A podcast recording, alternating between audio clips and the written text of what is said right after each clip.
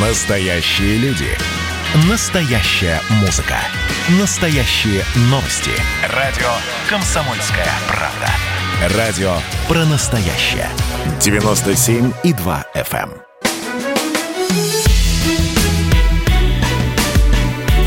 Бофт знает. Здравствуйте, друзья. В студии радио «Комсомольская правда» Иван Панкин. На связи по скайпу Георгий Бофт, известный российский журналист и политолог. Георгий Георгиевич, здрасте. Здравствуйте. Вот знаете, как... Вот давайте начнем с простой такой темы. Вы когда-нибудь отождествляли СССР и гитлеровскую Германию? Нет. А я к тому, что Путин хочет запретить отождествление СССР и Германии во Второй мировой войне. Слышали, наверное, эту новость? Я слышал, мне кажется, это излишний запрет. Почему? Ну, потому что никто из нормальных людей их не, отожд... не отождествляет. Это вы а те, наших коллег с другой радиостанции. Я не думаю, что они нормальные. Это вы наших коллег с другой радиостанции просто редко слушаете. И с некоторых телеканалов. Например, телеканал «Дождь». Ну, все-таки согласитесь, что аудитория телеканала «Дождь» по отношению к населению э, Российской Федерации это ничтожное э, число людей. И я не думаю, что все зрители телеканала «Дождь» отождествляют СССР и нацистскую Германию. Ну, я не знаю. По, по мне кажется, что многие. Я все-таки частенько заглядываю, смотрю. А есть еще такой телеканал, как «Настоящее время» какой-нибудь. «Радио Свобода» никто не отменял. Кстати, а это говоря, все, ино, это и, все иноагенты иностранные агенты. Они уже объявлены иностранными агентами. Нет, и Сталина с Гитлером часто сравнивают, в пользу Гитлера даже, с тезисом, что Гитлер не уничтожал своих собственных граждан, хотя на самом деле уничтожал, но это дурное знание истории. Но, тем не менее, я хочу вам сказать, что отождествляют, вы просто не в курсе. И в этой связи, ну, может быть, Путин не так уж и не прав, кстати говоря. Да. Ну, что, что мне сказать? Мне кажется, это не самая актуальная проблема на сегодня.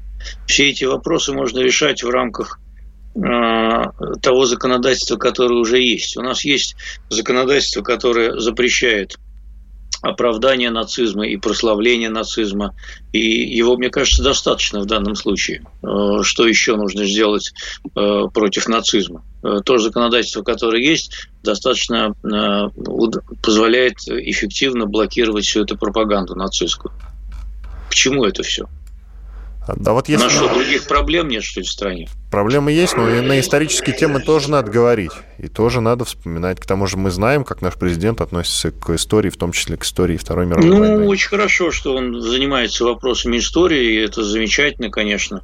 Но как-то мне кажется, мы по, по части регулирования истории мы отобьем руки всем историкам.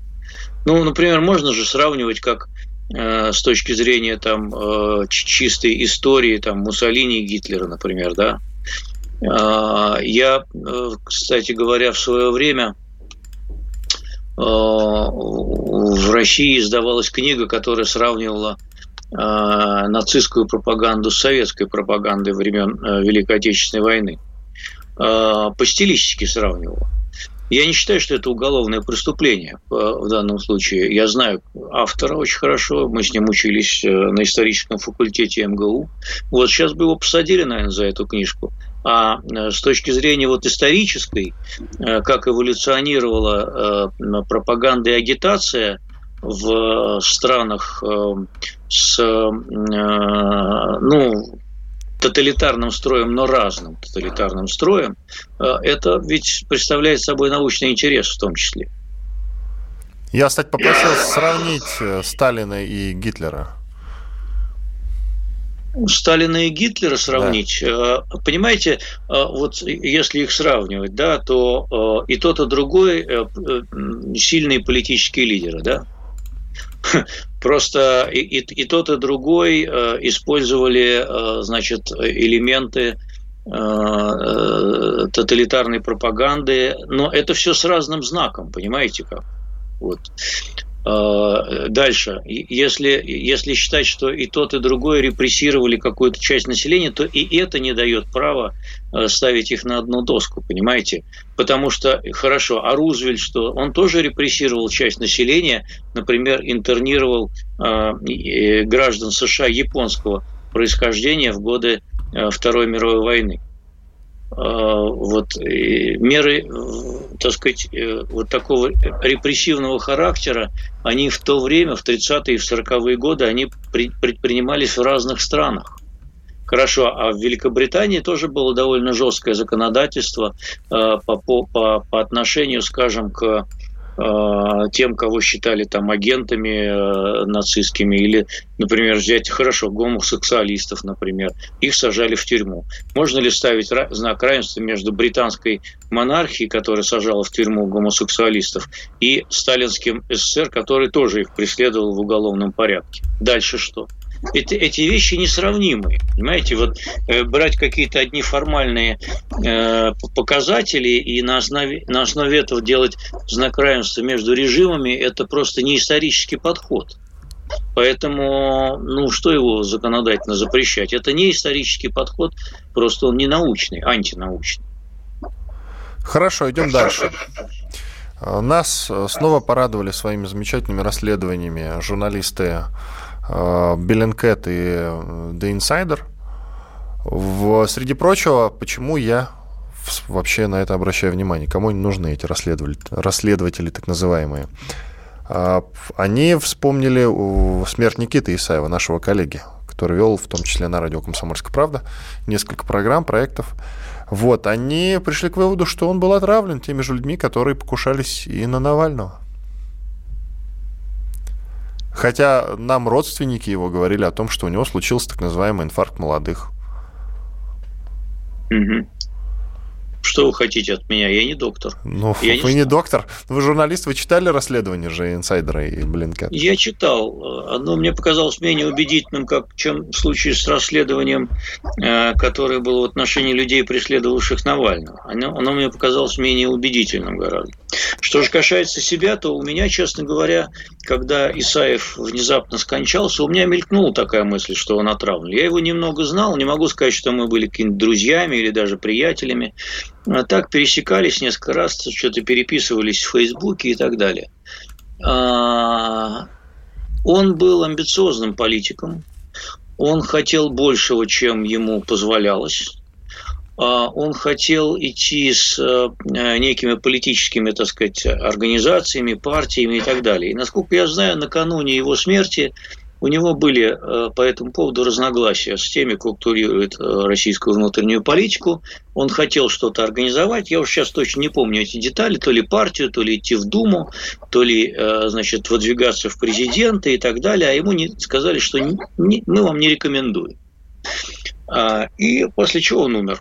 Вот. Я не ставлю никакого, никакого здесь э, следствия, э, потому что, во-первых, э, нет вот никаких убедительных доказательств того, что он был умершлен насильственной смертью. Вот, я просто говорю, как было с ним вот в его политической карьере. Он был очень амбициозный политик, но в то же время он был договороспособный. Он ходил консультироваться все время, куда ходят консультироваться эти люди. Вот, он был с ними на связи, он не приступал к черту, он не, не давал никаких каких-то внешних э, признаков, поводов того, чтобы считать его, что он готов перейти в несистемное поле и так далее и тому подобное. Но в то же время он очень много занимался собственным имиджем, мотался по стране, и теоретически мог, конечно, выйти из-под контроля с этой своей деятельностью, но не вышел.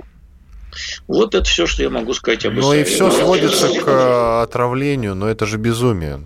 Ну, да, это же да, безумие. Я, я хочу сказать, что вот по поводу, так сказать, тех доказательств, которые приводят эти люди по поводу отравления, они меня не убедили.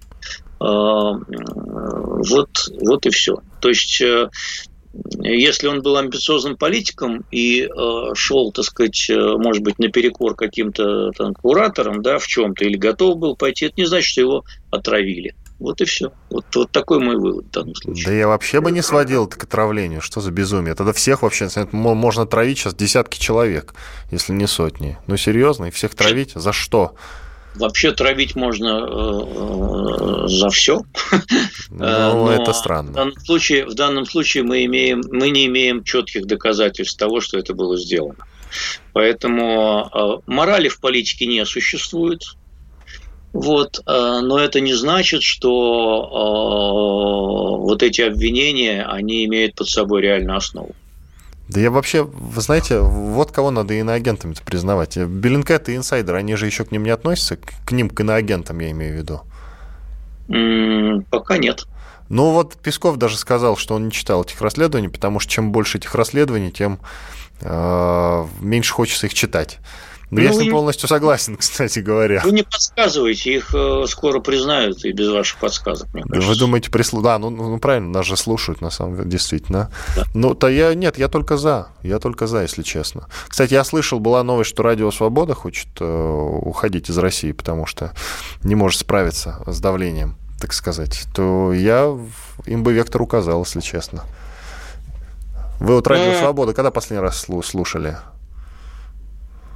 Я не слушаю радио Свобода, я иногда читал э, и читаю э, интернет-версии, э, которые попадаются, ну, распечатки каких-то передач или разговоров, интервью и так далее. Это я делаю. Так вот, вы почему такой седой-то, Георгий Георгиевич? Вы завязываете с этим делом, не читайте эти глупости. Лучше я за вас это буду делать.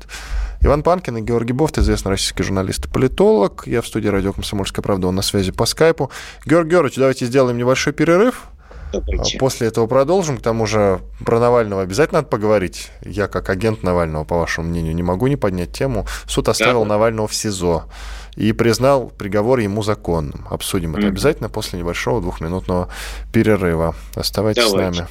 Кто виноват и что делать, в нашей стране знает каждый. А вы попробуйте предсказать, что будет. Каждый четверг в 8 вечера по московскому времени главный редактор «Комсомольской правды» Владимир Сунгоркин делает прогнозы, как станут развиваться события. И у него это отлично получается. У нас очень сильная налоговая служба. Руководитель ее, господин Мишустин, это один из выдающихся управленцев. Ему бы возглавить правительство. Байден может победить с минимальным перевесом. И, скорее всего, они будут спорить, ходить в Верховный суд, доказывать. Карабах станет азербайджанской территорией, каковой она является по всем международному праву и, извиняюсь, по решениям, специальным решениям Организации Объединенных Наций. К лету исчезнет вся эта пандемия, и мы перейдем к нормальной жизни. И дальше я бы прогнозировал, будет огромный всплеск во всем, в экономике, в потреблении. Я предрекаю, что где-то уже к осени будет серьезный бум всего хорошего против всего плохого. Хотите знать, что будет? Включайте радиоприемники каждый четверг в 8 вечера по Москве.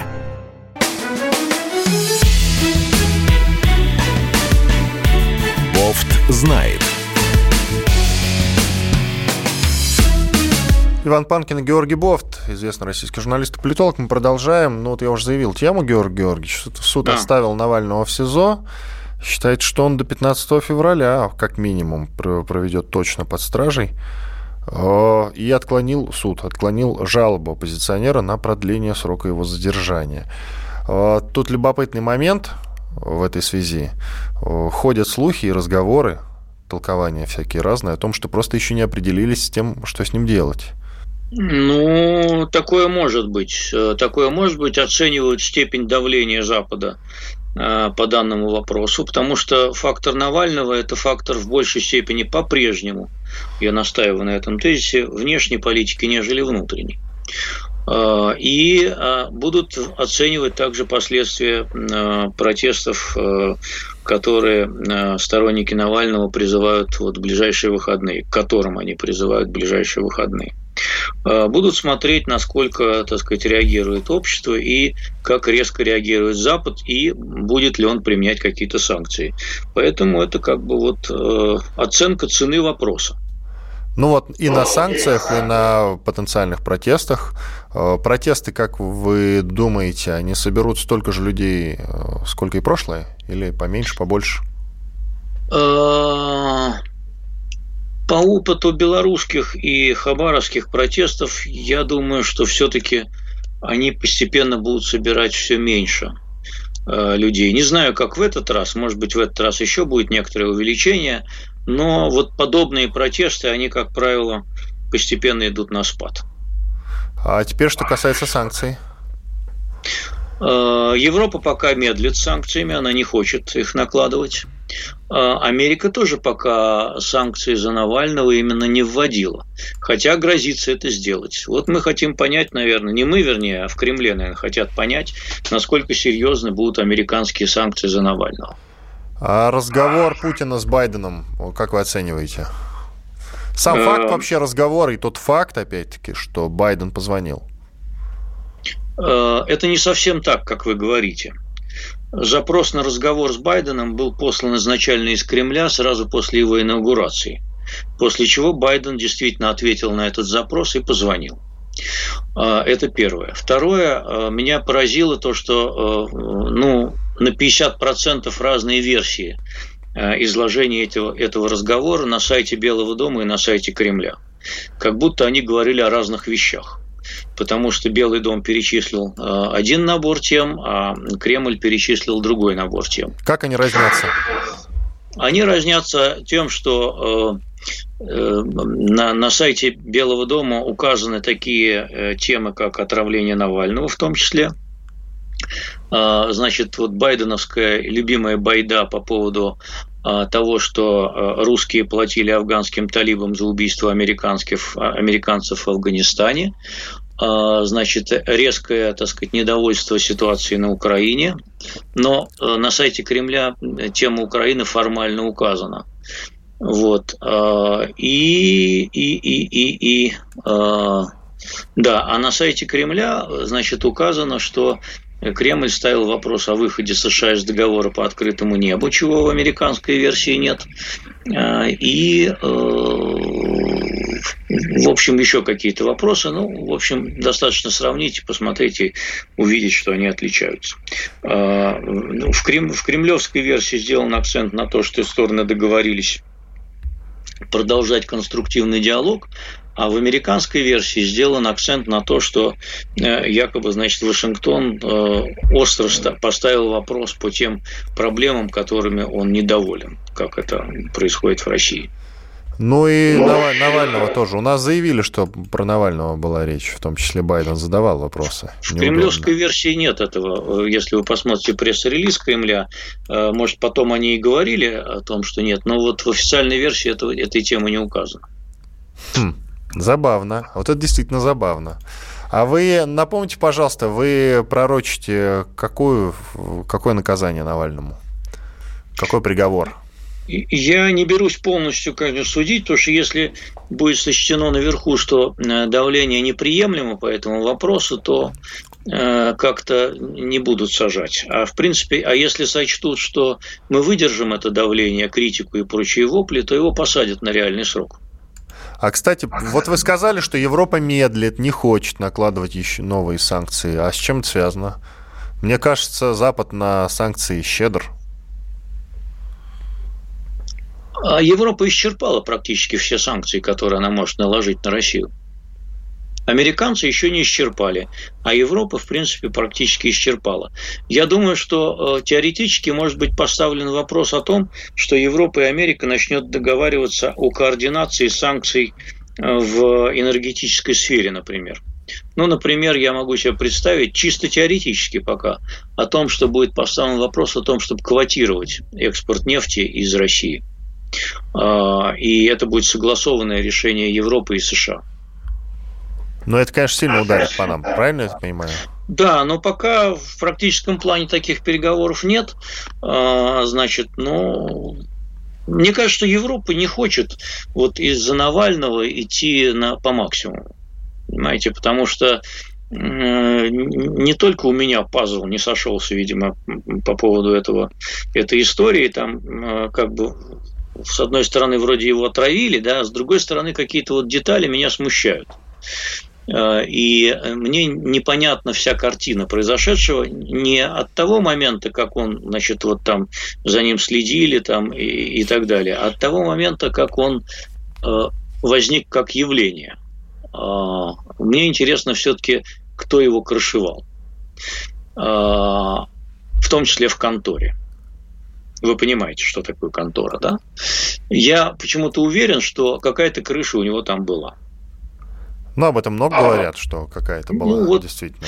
Меня, меня как-то пока ничто не переубедило в том, что она была. Потому что я как-то не верю в э, то, что такие сливы могли происходить без э, того, чтобы кто-то помогал из спецслужб. Это безусловно. Но это, кстати, плохой знак на самом деле. Ничего хорошего в этом нет. А, Путин заявил, что пандемия коронавируса постепенно отступает. Вы, кстати, это ощущаете? Ну, Владимир Путин, у Владимира Путина данные, что, в принципе, показатели по летальности в России в целом удовлетворительные по сравнению с другими странами. Вы согласны с этим или нет? Нет. Ну, было бы неплохо еще объяснение некоторое получить, так более а, развернутое. После того, что Путин Нет, сказал... конец эфира, все. После того, как Путин сказал, что надо сворачивать э, карантины всякие и ограничения, все регионы, как по команде, начали это делать, а статистика заболеваемости пошла вниз. А, я не очень верю в объективность нашей статистики и считаю, что она чуток манипулируема потому что она противоречит э, другой статистике, а именно статистике избыточной смертности в этом году которая уже превысила, насколько я понимаю, 300 тысяч человек. То есть 300 тысяч человек умерло лишних э, по причинам, э, которые, так сказать, э, наверное, во многом вызваны как раз ковидом. Потом я смотрю, значит, по тому, как заболевают какие-то близкие дальние знакомые, я могу сказать, что пока я не вижу снижения темпов. Я вижу, что люди просто не обращаются к врачам. Они не обращаются к врачам, потому что они боятся быть запертыми на карантине. Вот, и, э, соответственно, э, ну, вот, вот, вот так вот. Поэтому статистика искаженная. Статистика искаженная. Ну вот вам слова Владимира Путина. По сравнению с другими странами это так. На 100 тысяч населения у нас примерно 12, 12 человек заболевших. Это в 4 раза меньше, чем во многих европейских странах. Говоря об этом, хочу обратить ваше внимание. То, что расслабляться преждевременно, добавил Владимир Путин. Вот. Но у Владимира Путина все-таки все данные есть, чуть больше данных, чем у нас с вами. Вы согласны? Мы говорим об официальной статистике, которую подают Владимиру Путину. Вы заставляете меня крутиться, как уж на сковородке. А я вам говорю, Вы а считаете, что Владимира Путина вводят в заблуждение? Я говорю, что у него официальная статистика по ковиду, но э, если взять статистику по ковиду и статистику по избыточной смертности, то они противоречат друг другу. Ну хорошо, а вот э, как вы относитесь к ковид-паспортам? Я бы вас отнес вообще к категории ковид все пропальщиков. Есть такая э, категория сейчас появилась. Есть ковид-диссиденты, а есть ковид все пропальщики. Вот я все-таки э, все пропальщикам. Ковид-паспортам я отношусь э, скорее, э, скорее не, нейтрально или негативно. А почему? Э, ну, с одной стороны, если бы это было только, так сказать, для облегчения Э, скажем, передвижения, путешествий, чтобы если при каких-то поездках, ну, например, для э, этих людей бы, которые там вакцинированы или обладатели вот таких ковид-паспортов, взяли бы и открыли все границы, да, э, и не мучили бы их лишними тестами и ограничениями. Тогда, наверное, это хорошее дело.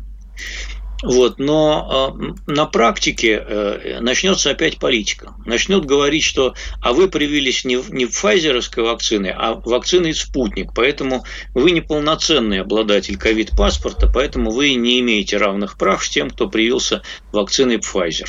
Вот что начнется, понимаете? Э, и поэтому идите все равно за справкой, все равно садитесь на карантин. Если бы э, человечество смогло договориться о каких-то единых правилах игры, то, наверное, в этом был э, какой-то смысл. Давайте что... сделаем паузу. В этом был бы смысл. Э, после перерыва, после полезной рекламы, хороших новостей продолжим. Панкин Бофт с вами. Значит, я самый первый вакцинировался, поэтому меня спрашивают. Поехали, напились и давай, значит, все. Нет больше СССР, мы создали Содружество независимых государств. И скорее хозяину, Бушу, старшему президенту США звонить. Назначьте везде русских, и многонациональные регионы были бы довольны. И дайте больше прав регионам и больше прав предприятий. Итоги с Жириновским. Каждую пятницу на радио «Комсомольская правда». Владимир Вольфович клеймит злодеев – с оптимизмом смотрит в будущее и общается со слушателями. 9 часов вечера по московскому времени. Я все могу сделать. Запросто наведу порядок.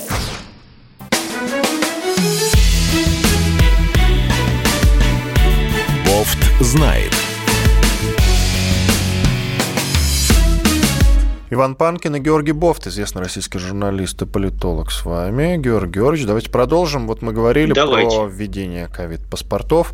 Не факт, что их ведут, по крайней мере, вице-премьер Тена Голикова заявила как раз в разговоре с Владимиром Путиным, что введение ковид-паспортов в регионах может нанести вред. Вы, рассуждая, в принципе, о ковид-паспортах, сказали, что если бы в мире договорились бы совместно о каких-то общих правилах игры, тогда, может быть, была бы какая-то логика в этом. Но вряд ли договорятся, сказали вы. Ну а если абстрагироваться от всего остального мира и все-таки сосредоточиться на здесь, на, на России, я имею в виду. А в России зачем это не, они нужны? Ну, тему-то не, не просто так подняли, правильно ведь? У нас, если ну, какую-то тему поднимают, то надо быть к ней очень внимательным. В России на практике э, карантинные ограничения не были и сейчас тем более не являются такими жесткими, чтобы это имело какое-то значение. В России люди, э, так сказать, э, некоторых сажают на карантин, если у них обнаружен коронавирус, но это приводит к тому, что э, просто люди начинают бояться обращаться к врачам. Больше ни к чему это не приводит. И только обращаются в самых тяжелых случаях. Поэтому все у нас через задницу происходит. Это первое. Второе, значит, то, что в России а, это вызовет большое недовольство. И власти опасаются этого социального недовольства. Мало нам других поводов еще новый порождать. Э, очень многих раздражали э, весной те карантинные меры, которые предпринимались там разными, в разных регионах, там, включая Москву. Вот, это вызвало тоже большое социальное недовольство. И, э, в общем, президент, это решение президента, я думаю, он, я думаю, что выступает против того, чтобы плодить поводы для недовольства, потому что их хватает другие. Ну и, наконец, Э, такая немаловажная деталь, как сам Владимир Владимирович Путин, он ведь до сих пор не привился, поэтому ему ковидный паспорт будет не положен. Ну вот Голикова так и сказала. Введение ну паспортов вот. или каких-то иных документов, как мы видим, вызывает раздражение граждан. И граждане в этом случае формулируют вакцинацию Э, как принудительный процесс. Это на сегодняшний день недопустимо. Сказала, это тоже верно. Сказала вице-премьер Татьяна Голикова. Между да. тем, основатель корпорации Microsoft Билл Гейтс э, полагает, что мир не готов к следующей пандемии, которая может в десятки раз э, в, в десятки раз хуже пандемии SARS-CoV-1. КВ-2, извините. Об этом как раз он заявил одному немецкому изданию. При этом он подчеркнул, что человечеству необходимо извлечь урок из ситуации с коронавирусом и лучше подготовиться к подобным вызовам в будущем. По его словам, уже во время пандемии COVID-19 при лучшей подготовке к ней была бы заметна разница. Вот. Но ждет нас, как вы считаете, эпидемия похуже текущей? Ну, мы этого не знаем. Э, в принципе, мы с вами говорили об этом, по-моему, накануне или сразу после Нового года, о том, что современная цивилизация создает гораздо больше возможностей для возникновения новой заразы. Это люди осваивают все более а, ранее неприступные районы, там черт что водятся, всякие диковинные животные и диковинные вирусы. Это первое. Второе, потепление климата общее. Оно тоже приводит к благоприятным а, созданию условий для возникновения новых значит, заразы. И плотность населения повышается, повышается перемещение, э, увеличивается темп перемещения людей по миру, э, ну и так далее и тому подобное. Целый ряд объективных факторов, характерных для новой цивилизации, для нынешней цивилизации, они способствуют возникновению новых э, действительно пандемий. Но какая она будет, мы не знаем. Но надо отучить китайцев жрать всякое дерьмо, которое бегает и ползает. Вот Но это было... Не, понимаете, не только китайцы же употребляют в пищу все подряд. Там вся Азия этим славится. Ну... В Южной Корее, например, живого осьминога едят. Именно живого. Вот так. Ну, морепродукты это все-таки такая вещь более безопасная. Я к тому, что вся Азия славится достаточно странными пристрастиями к еде. Я не слышал, чтобы где-то еще, кроме Китая, ели летучих мышей, честно говоря. Ну, если есть нечего, то это можно и к Африке отнести. Там, мне кажется, едят вообще все, что попадается. Спасает только то, что это Африка, и там не так много того, что может попадаться. Я вот к чему. Это да. А, хорошо, идем дальше. В Ереване, в Ереване, ну, то есть сбывается ваш прогноз. В Ереване протестующие требуют ареста Пашиняна, ну и его свержения, разумеется. Вот уже пошли новости о том, что протестующие направились к зданию Генпрокуратуры Армении в Ереване, требуя ареста премьер-министра страны. Вот. Как вы считаете, какова его дальнейшая судьба? Она не очень хорошая. Ему не простят поражение в войне. Тут, в общем, прогноз сделать достаточно просто. Мало кому из политических лидеров удавалось усидеть после того, как он проиграл войну. А Пашинян проиграл войну. Алиев старший. Он еще и в историю вошел. Алиев? Алиев а, войну а, выиграл. Алиев старший. Алиев. Азербайджан в начале 90-х войну проиграл армянам. А, Алиев старший войну не проигрывал. Алиев старший пришел а, после того, как, во-первых, его предшественники проиграли войну, Алиев старший пришел на руины а, восстанавливать страну и, так сказать, вот в том числе решать территориальную проблему. Алиев не проигрывал войну. Ну, так а судьба Пашиняна? Какова? Посадят, не посадят, меня интересует. Именно вот ну, сам, сам Понимаете, это... могут там скинуть, да, а насчет посадки-то что? Ну, это в данном случае второстепенный вопрос по отношению к политику. Если он пойдет политически, то он перестанет быть политической фигурой, а уж как-то потом расправится и расправится ли, а, это, мне кажется, вопрос второстепенный. Э, если им хватит мудрости все-таки не, не, не идти по азиатскому пути такому и, и сажать всякого значит, свергнутого правителя, то честь им и хвала. А если не хватит, значит, это будет азиатчина э, по, э, по типу, где там их сажают все время, в, в этом ну в ладно, Киргизии. Я, в Киргизии. Да, да, в Киргизии, действительно. В Киргизии, да. Но меня вот, знаете, интересует юридический момент. Посадить за что?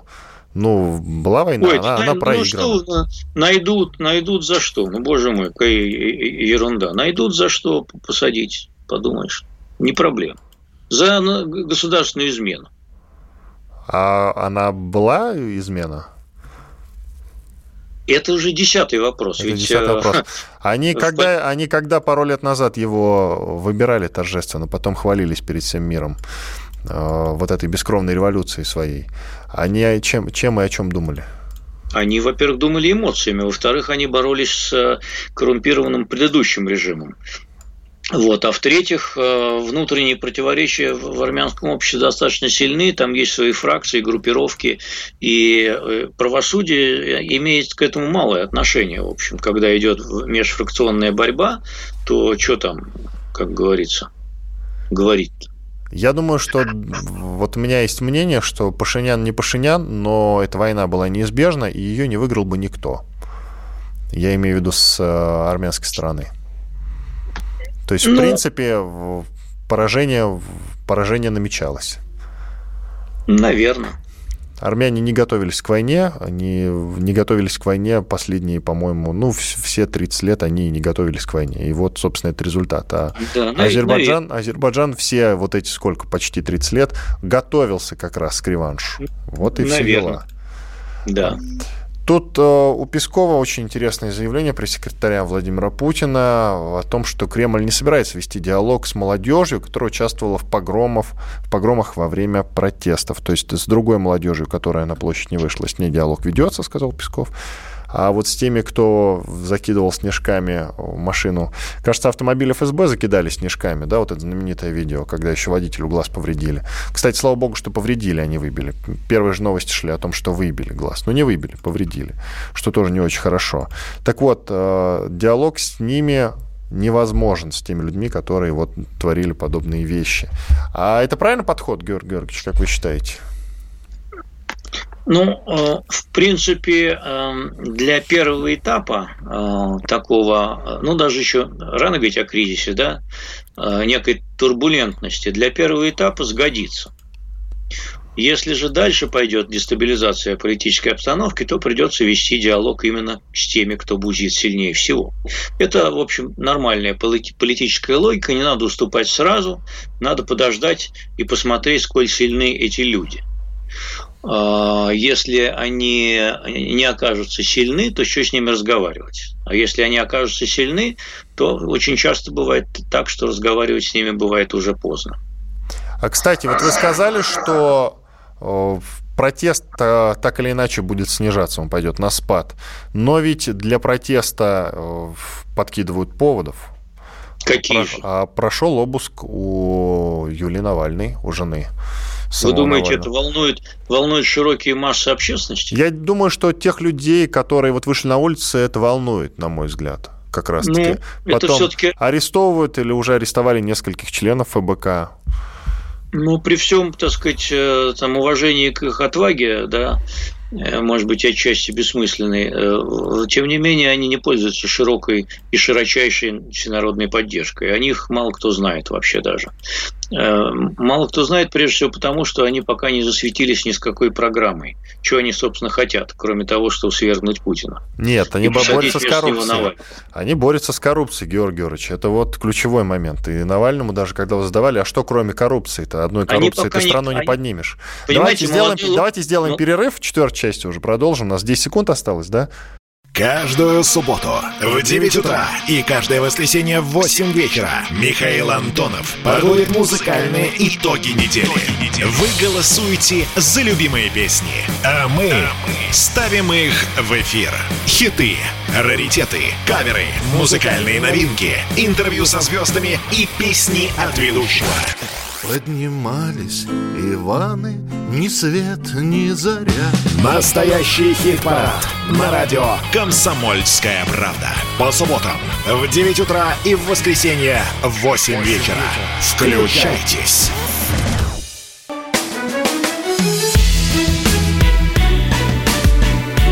Бофт знает. Вами Иван Панкин и Георгий Бофт, известный российский журналист и политолог. Георгий Георгиевич, давайте продолжим. А, Мы говорили да. о том, что у команды Навального нет никакой внятной повестки, кроме как свергнуть Путина. Как раз вот мы с вами начали об этом говорить. Я еще сказал, я добавил, что у него повестка – это решить проблему коррупции, то есть искоренить ее полностью. Он говорит, как? вот искореним коррупцию, нет, как он не рассказывает, извините. Ну вот об этом как станет президентом, вот тогда и будет понятно как. Вообще-то это секрет Полишинеля, прямо там вам вывалит, понимаете, сразу же, как поборем коррупцию. Если бы он действительно знал как, он, может быть, уже давно был президентом.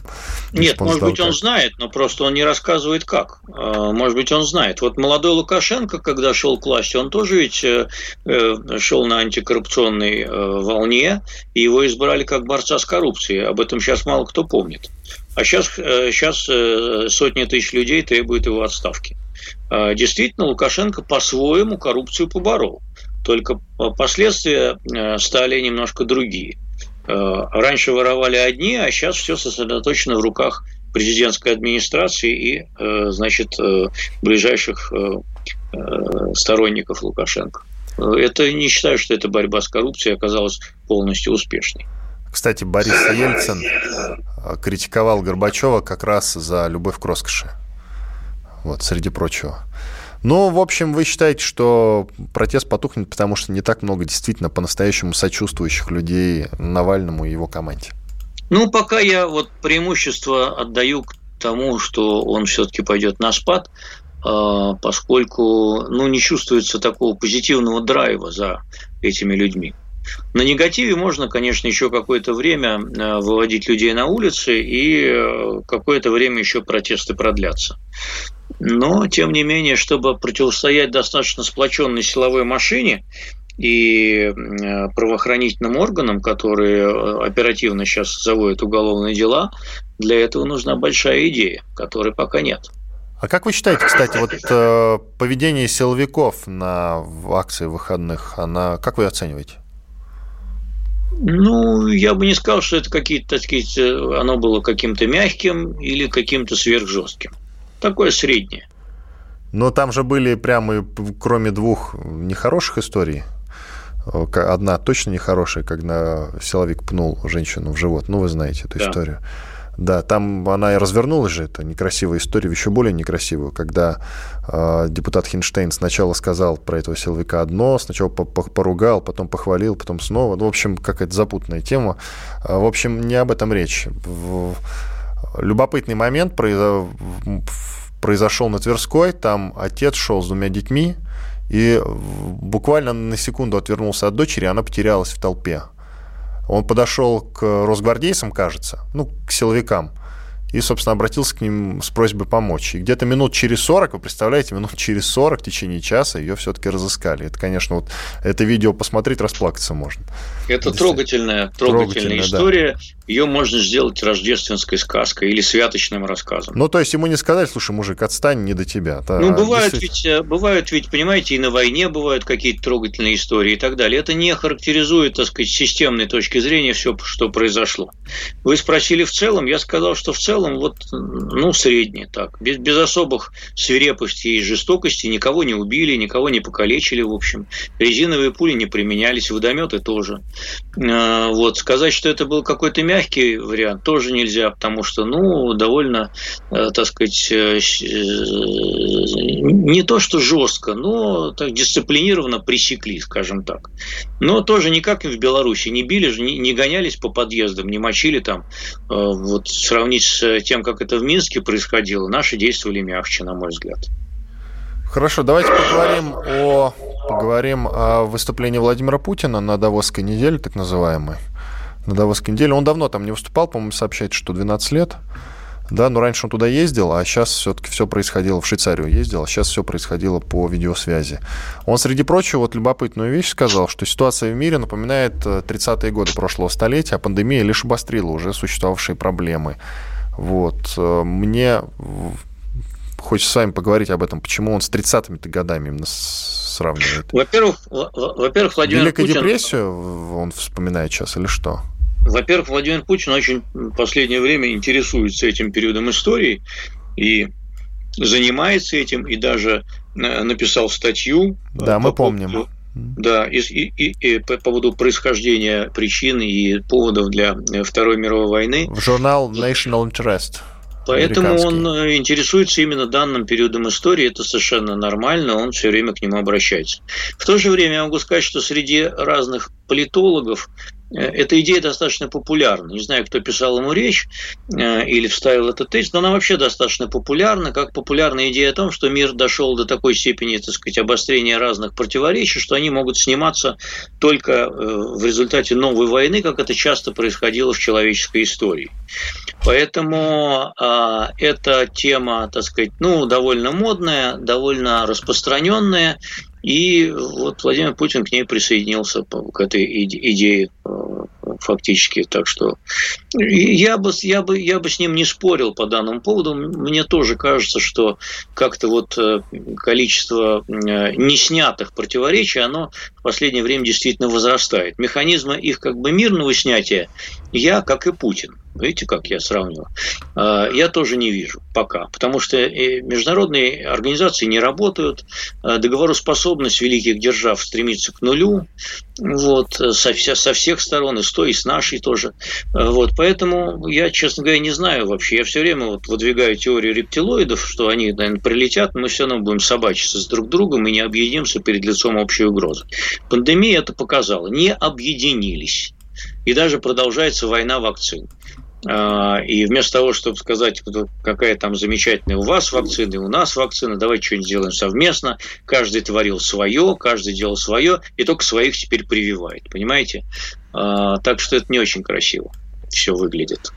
Венгрия, кстати, не зашла до нашей вакцины, насколько я понимаю, ну или, по крайней мере, снисходит к нашей вакцине. Помните, они сначала отказывались, но вроде как потеплели. Ну, я, я, видел, я видел статистику, что на сегодня 14 стран, включая Палестину, которая не является полноценным государством, на мой взгляд, они э, зарегистрировали вакцину. Ну, там есть такие уважаемые страны, как Пакистан, например, а, вот, э, и зарегистрировали российскую вакцину для экстренного применения, э, что хорошо.